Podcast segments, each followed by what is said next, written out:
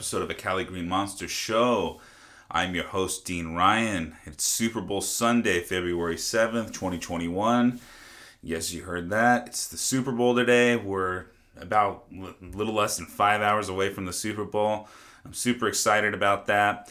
I'm going to give you my picks in just a couple seconds, um, but just want to give a, a warning to anyone at the end of this podcast. I want to do a quick little recap of episode five of WandaVision and kind of, I feel like my big prediction or big cool idea from the last episode that I talked about WandaVision is still in play. So I'm pretty excited about it.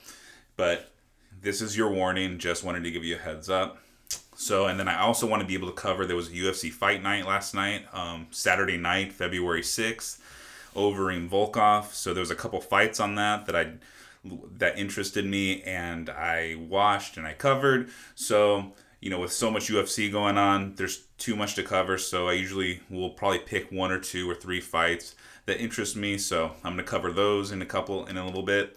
But first, how can I address Super Bowl Sunday when on on Super Bowl Sunday, record a show on Super Bowl Sunday and not talk about the Super Bowl at first? We've been talking about it all week. We've covered the left tackle for the Chiefs being injured and how that might affect the Chiefs' offense against the really relentless pass rush and a tough defense in Tampa Bay. We've discussed how even though that's that might be an issue, Patrick Mahomes seems to be superhuman and he's been doing things and proving wrong people wrong his whole career, been nearly unbeatable. But he's also going up against the GOAT, Tom Brady, his 10th Super Bowl it's almost impossible to pick against Tom Brady.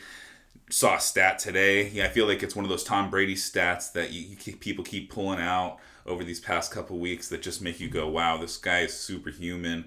And it was like Tom Brady has almost 400. He has like 390 something pass attempts in just the Super Bowl. That's insane. That's something that I mean that might be advantage for Tampa Bay. I mean, t- Tom Brady in the Super Bowl, you can never count him out, and he has tons of weapons and he has that belief. I think that you know that leadership quality that just makes everyone around him better. After the NFC Championship game, there was a there was a report out that one of the players was crying holding the NFC trophy, and Tom Brady was just like, "What the fuck you doing? We're not done yet."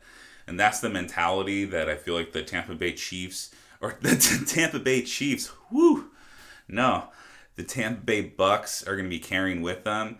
And if you didn't listen to my show that I recorded with my buddy Steven the other day, at the end of the episode we gave our picks, but for those of you that didn't hear, I'm going with Tampa Bay Bucks. I feel like it's gonna they're gonna be able to do it. I feel like their defense is gonna be able to do enough.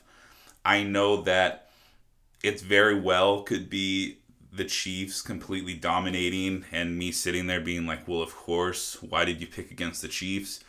But I just feel like with Tom Brady, I feel like this defense, they're playing in their home stadium.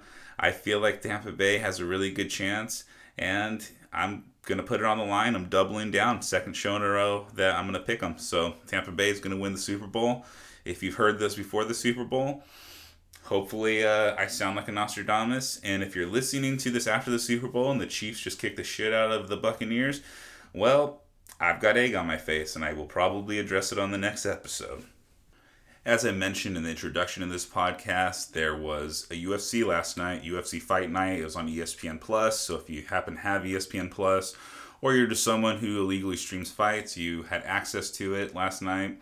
There was, you know, it was a full card. But as I mentioned, there's there's just so much UFC that goes on. There's almost a UFC every single weekend, and full of prospects. And I think maybe 10 years ago when I was in college, I would have been all about it, watching all these fights.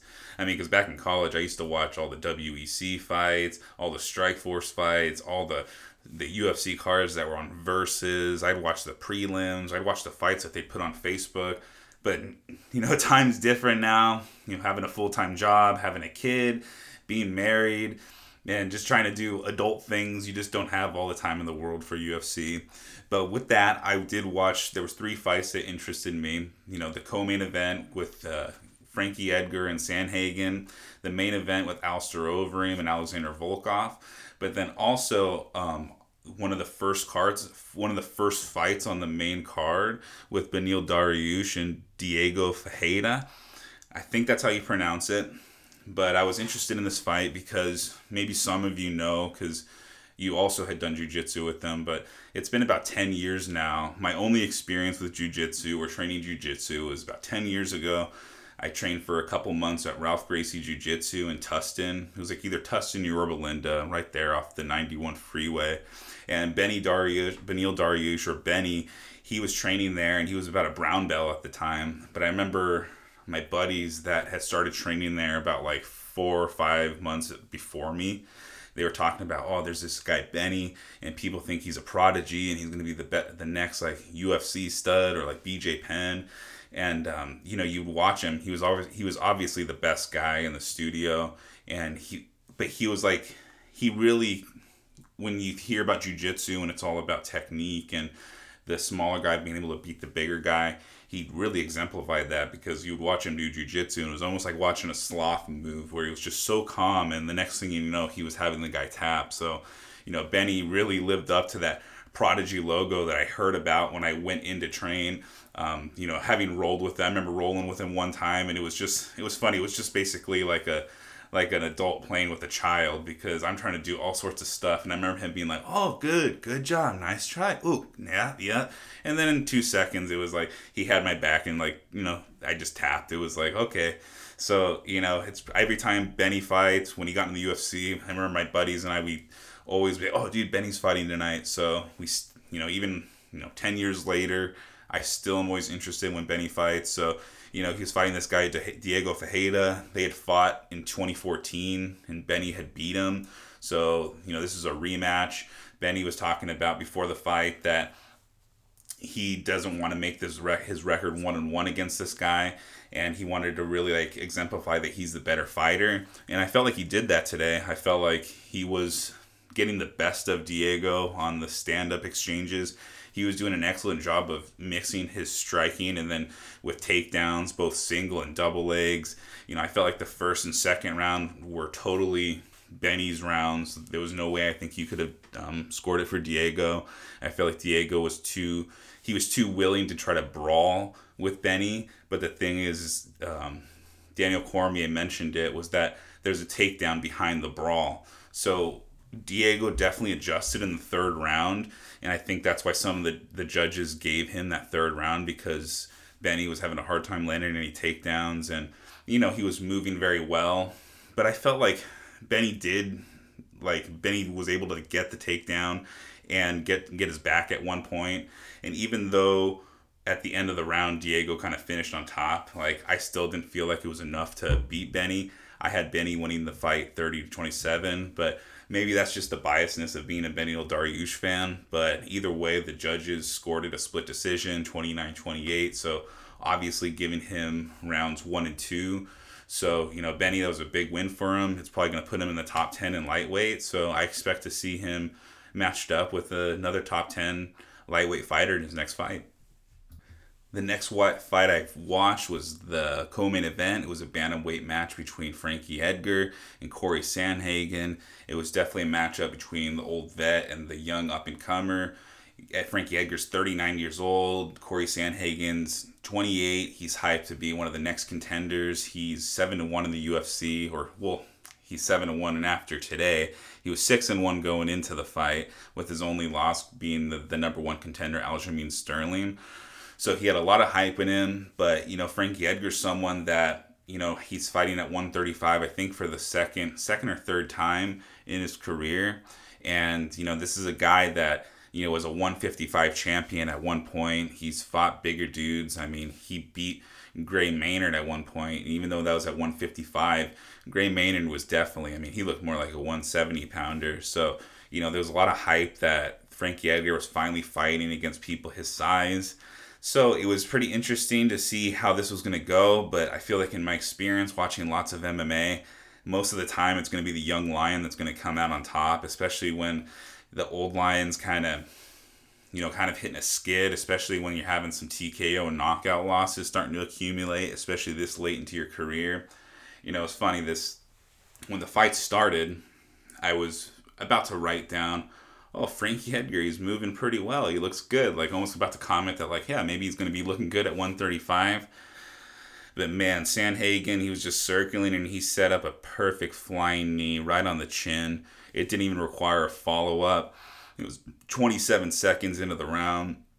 It was so impressive. It was, you know, it's one of those things where, as Frankie Edgar is one of my favorite fighters of all time, and watching him go down like that, it was almost sickening. It was like, oh man, it sucks when you watch your favorite fighter, just one of your favorite guys, just you know, have to kind of start going out like that. You know, like Frankie Edgar. When I think about him, he's a guy that he knows how to take a beating and just keep going. So I think about his first, you know, lightweight title defense against Gray Maynard and he was just getting the living shit kicked out of him in the first round. And I remember even like shouting to the TV, just being like, "Dude, stop the fight! Like, you, there's no way this little guy is gonna be able to handle this beating."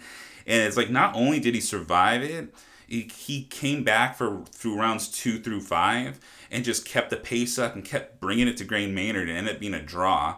And then with their third fight, their trilogy fight, the fight started off very similar. Gray Maynard just started beating the shit out of him in the first round, and then dude, like, Frankie Edgar just like came back from the dead, and then I remember when he knocked him out in the fourth round. I just remember like being in the pool house at my parents' house and just like like screaming at my friends like, "Oh my god, he fucking did it! He fucking did it!" Like, and it was so dope, and like it's just like Frankie Edgar. That was like one of my favorite UFC memories, and he's just had epic fights throughout his entire career where he just knows how to just take a take a punch and keep going. You know, but over his last six fights, he's two and four, and in those four losses, he's got three TKO or KO losses, and that's just not normal for a guy that I feel like just knows how to just like literally like take a fucking beating and keep going. You know, he's 39 years old. He's a bona fide UFC Hall of Famer. He's fought across three divisions. He's definitely one of the best people. He has nothing left to prove. And you know, I was one of Frankie Edgar's biggest fans. I really, I don't want to see him, you know, taking a beating or not, not even a beating. That was only 27 seconds. Like, and I, I don't, I don't think at any point in his career he's going to be able. No, you, anyone can take a flying knee like that, flush on the jaw. But you know, I just don't want to see that anymore. Hopefully, Frankie Edgar can take like feel just acceptance that he's had just such a great career that most people who step into the cage can only dream about having a career that Frankie Edgar's had. So, you know, it's like seeing that flying knee, how that ended so quick. It's it almost was reminiscent of another fighter like out of the New York, like Long Island, New Jersey area. It was with a wrestler from that area, Chris Weidman. I remember a couple years ago when he was fighting in Madison Square Garden, he was fighting against Yoel Romero, and that fight seemed to be going good. And then, fucking sure shit, he went, went down. Yoel Romero flew up with a rocket knee and just knocked his ass out with blood everywhere. And you know, so man, dude, those those fighters out of that New York, New Jersey area really gotta watch those flying knees. And you know, you know, Chris Weidman's another guy that you know I I don't know what's gonna be what his the rest of his career is gonna look forward, but he's another one of my favorite guys of all time. But you know, that's I could talk about that for another day. Meanwhile, Corey Sandhagen, that was so impressive. You know, he's seven and one. His only loss being against um, Aljamain Sterling. So, and Aljamain Sterling's going to be fighting Peter Yan for the title coming up in March. So, I'm thinking Sandhagen's going to get the winner of that fight. So, yeah, bantamweight, it's a competitive division. Peter Yan is a really great champion, and I think you know he's going to have his hands full of Sterling, and if he can get by him, Sandhagen's going to be an you know a really awesome contender. And uh, if Sterling gets the belt, that's going to be an awesome rematch.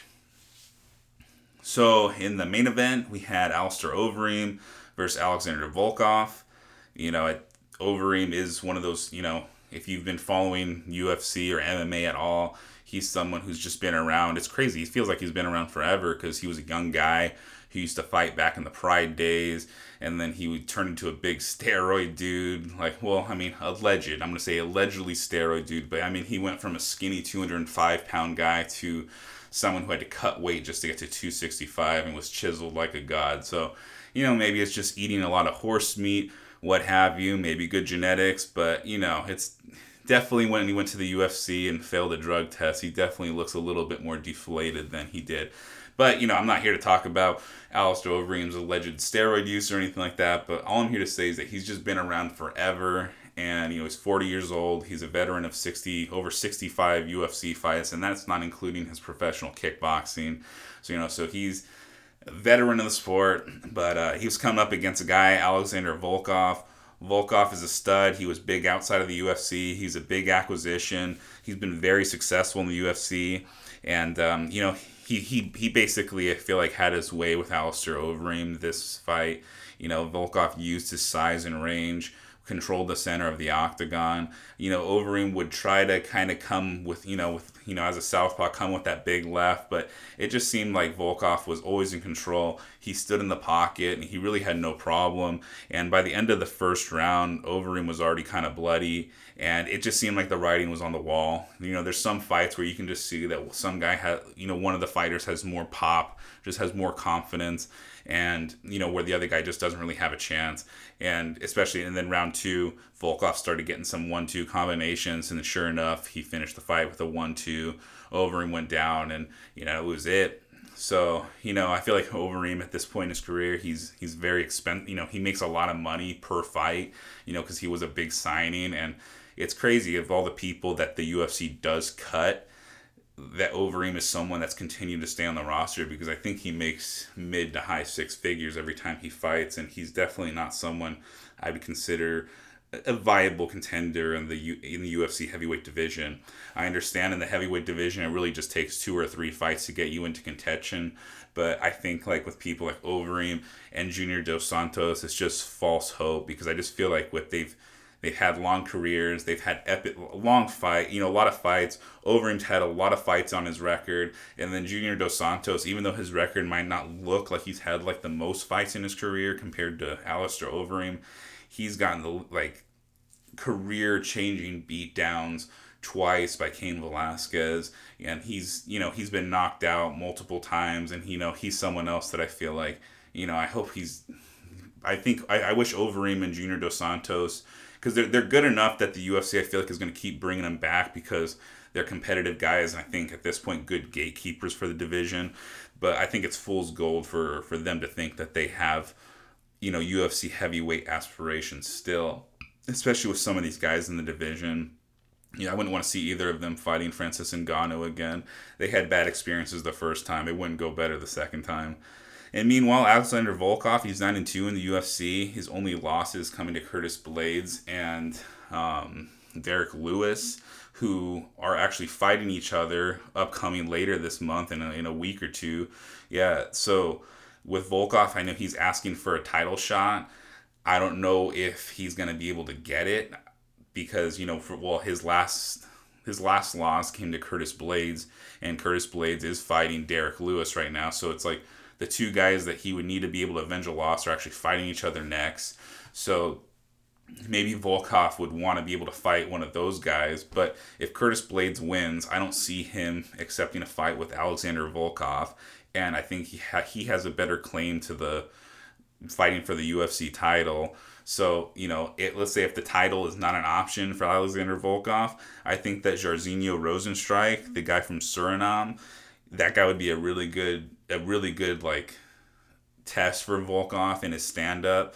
That Rozenstruik is 11-1. He packs a lot of power, and that would be a fight that I would I would be really excited to watch. And I think that'd be a perfect fight to headline a UFC fight night. And I think it'd be definitely a perfect exclamation to Volkov's resume to getting himself a title shot. So you know, all in all, it was the three fights that I watched were you know, pretty exciting. I, I enjoyed it. It was made for a good watching on Sunday morning, and it was a nice precursor to watching some football later.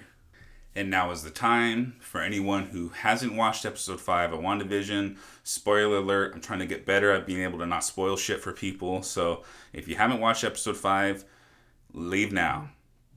Alright, so episode 5 picked up and Wanda's like little WandaVision TV show that she's in. It's now like as an 80s sitcom, like late 80s, early 90s sitcom, and it's it was I was telling my wife it was just pretty weird to watch because she looks so much like her sisters Mary Kate and Ashley. If anything, she looks more like an adult Michelle from Full House. Like if Michelle from Full House became an adult, I think Elizabeth Olsen looks a lot more like her than Mary Kate or Ashley would. They smoke too many cigarettes and way too skinny and unhealthy looking to pull it off. So that was kind of crazy being able to watch the 80s. Um, you know, so it was kind of fun, and I'm glad that they didn't make the whole episode an 80s sitcom. I was kind of worried, like, oh no, are they just gonna kill an episode and make us watch just stuff happen in the 80s and watching the babies grow up? So we actually were getting flashbacks to the sword people who are monitoring the situation and so we're getting we're getting both so the show is is able to keep up with you know kind of the pace that it's kind of been you know it's, it's up the pace since the first two episodes and i feel like they kept it up and are keeping us interested. There's a lot of stuff going on and kind of one of the big thing that happened this episode was they decided to send a drone in and try to like communicate with Wanda and fucking Wanda was not having it like right away. She was just like bitch no. And she just like basically grabs the drone and just like an angry mom who's just like either ready to beat you with a chancla or just like ready to just throw your toy away. She just like comes out of the little force field the westview area and just walks up to everybody. And she's just like this is your last warning. Like don't fuck with me. Like i'm at my home. Like that's just what it is. And you know, all the FBI people, like for their credit, like they're not bad guys. They're basically saying, like, dude, like you are keeping a town hostage, and you know these people have families, and you know even Vision had even come out and you know because he like I don't I, I don't know if Vision right now is you know he's just a manifestation that she's built up but he's definitely more aware of what's going on and he was able to get like one of the you know the people that he works with in his little you know in his little this little television work that he has. And the guy was you know he, he's he's freaking out and telling vision like no wanda's like he's he's in our head she's in our head and it hurts and all this stuff. So you know vision is totally aware of what's going on.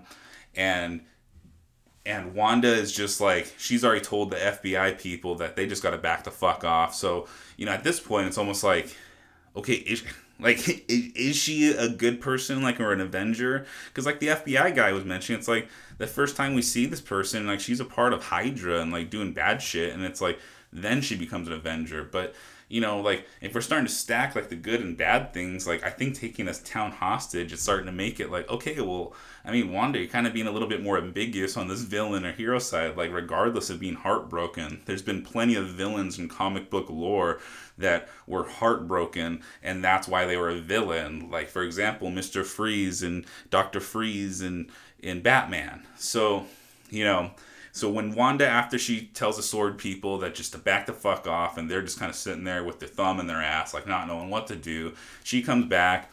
You know vision is confronting her about like hey you've got all these people under a spell and they're not they they're aware of it and they're in pain and they got family and loved ones like so this can't be happening. Like and vision's even saying like i don't remember where i was or what my life was before this place. So he's just you know he's obviously like not happy and the, the episode ends with the doorbell ringing and her telling vision like i promise you i had nothing to do with that and vision's just like yeah the fuck you didn't like you know i know you're controlling everything so at this point I, I don't know what the fuck to believe at this point.